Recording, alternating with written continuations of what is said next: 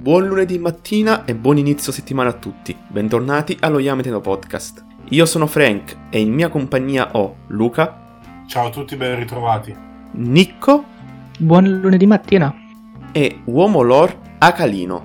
Buongiorno. Piccola premessa prima di iniziare, il format delle news cambia leggermente. Non saranno più news commentate da tutti quanti, ma ognuno di noi esporrà quelle che ritiene essere news più interessanti o in alcuni casi anche abbastanza meme, per poi, una volta finite quest'ultime, fare un rapido riepilogo di quelle che saranno le uscite un po' più interessanti di questa settimana nelle varie case editrice. Iniziamo subito con le news e perché non iniziare con una news abbastanza meme, cioè la collaborazione fra Xiaomi e Pokémon, in particolare Pikachu, grazie alla quale verranno lanciati diversi gadget al tema della mascotte Nintendo, tra i quali abbiamo gli auricolari wireless alla modica cifra di 51 euro, un powerbank, una stampante per foto tascabile e anche uno zaino. Tutto quanto a tema Pikachu e tutto quanto giallo. Stupendo. Penso che li acquisterò. Voi ragazzi che news avete portato? Sempre sulla scia dei meme, ecco che ritroviamo nuovamente Demon Slayer tra le nostre news. Ormai potremmo cambiare nome di quest'opera Kimetsu no Yaiba in quanto abbiamo la classifica direttamente dal Giappone delle, dei 20 volumi più venduti in tutto il suolo nipponico e guarda un po', tutti e 20 volumi sono di quest'opera. Kimetsu no Yaiba, Demon Slayer, volume 1, 2, 3, 4 venduti e rivenduti in tutto il suolo nipponico. A seguire, notizia su Sword Art Online, è stato annunciato ufficialmente il film sul franchise di Sao, Progressive, serie importante tra alti e bassi, tra in negativo e in positivo, che sia una serie importante, che ha una certa importanza e rilevanza a livello proprio di fama, di quanto è conosciuta e quindi la riporto. Ci sono molti fan, molti che invece la ritengono un'opera disdegnevole, però è una news comunque che può essere riportata. Lino, te invece che cosa hai trovato questa settimana di interessante? Eh, io ho trovato due principali news che mi colpiscono, sono molto correlate fra loro perché una riguarda l'attacco dei giganti, l'altra riguarda TPN, quello che doveva essere il figlio, ma è diventato il figlio down di AOT.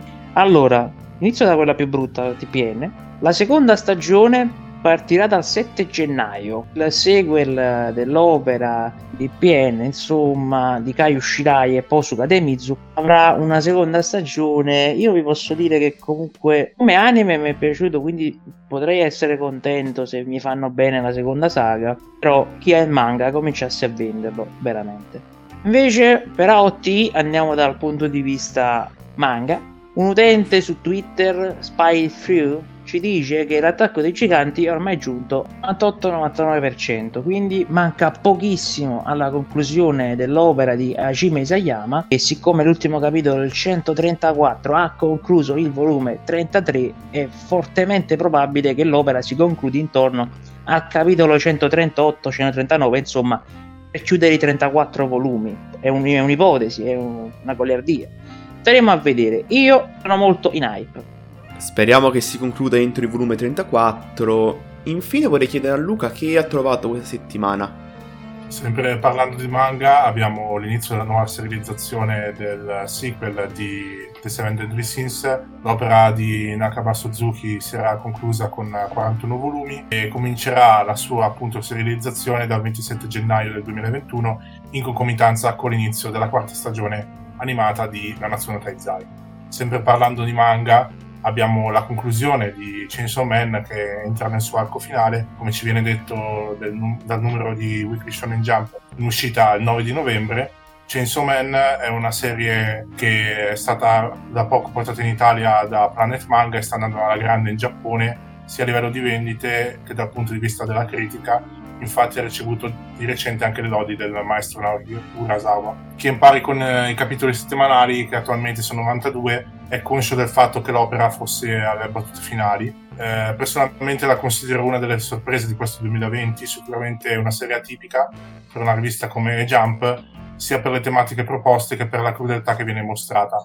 Si spera che in un futuro prossimo annuncino un, un adattamento animato, così che possa raggiungere sempre più pubblico. Grazie a tutti quanti per aver portato qualche news o qualche meme e aver continuato un po' la tradizione di Demon Slayer perennemente nelle nostre news. Direi che possiamo passare a parlare un minimo delle uscite di questa settimana nelle varie case editrici. Iniziamo con Star Comics con le uscite di mercoledì 11 abbiamo il quattordicesimo volume della Perfect di Namu, l'ottavo volume della nuova edizione di JoJo, successivamente il volume numero 10 del nostro carissimo meme Demon Slayer, abbiamo anche il volume 4 di Ariandre in Blue Sky e anche il primo volume di Save Season. Per J-Pop abbiamo il secondo set della The Promised Neverland Gracefield Collection, Killing Stalking terza stagione numero 4, il penultimo volume di Devilman Saga, ovvero sia il dodicesimo, il nono volume di World's End Harem, ventesimo di Rikudo, il box Distance Gate Zero che sarà composto da 6 volumi, Pokémon La Grande eh, Avventura numero 18 e l'ultimo volume di Sword Art Online Progressive, ovvero sia il quarto. Quanto riguarda invece Planet Manga, abbiamo Plunderer volume 5 e abbiamo Moriarty the Patriot numero 12, Blue Flag volume 8, Engan Ashura volume 11, il nostro amato Fire Force con volume 22 e per le ristampe si ristampa Berserk Collection Serie Nera. Con questi ultimi annunci concludiamo questo appuntamento del lunedì dello Yamiteno Podcast. Da Frank è tutto e arrivederci. Arrivederci. Arrivederci. Arrivederci!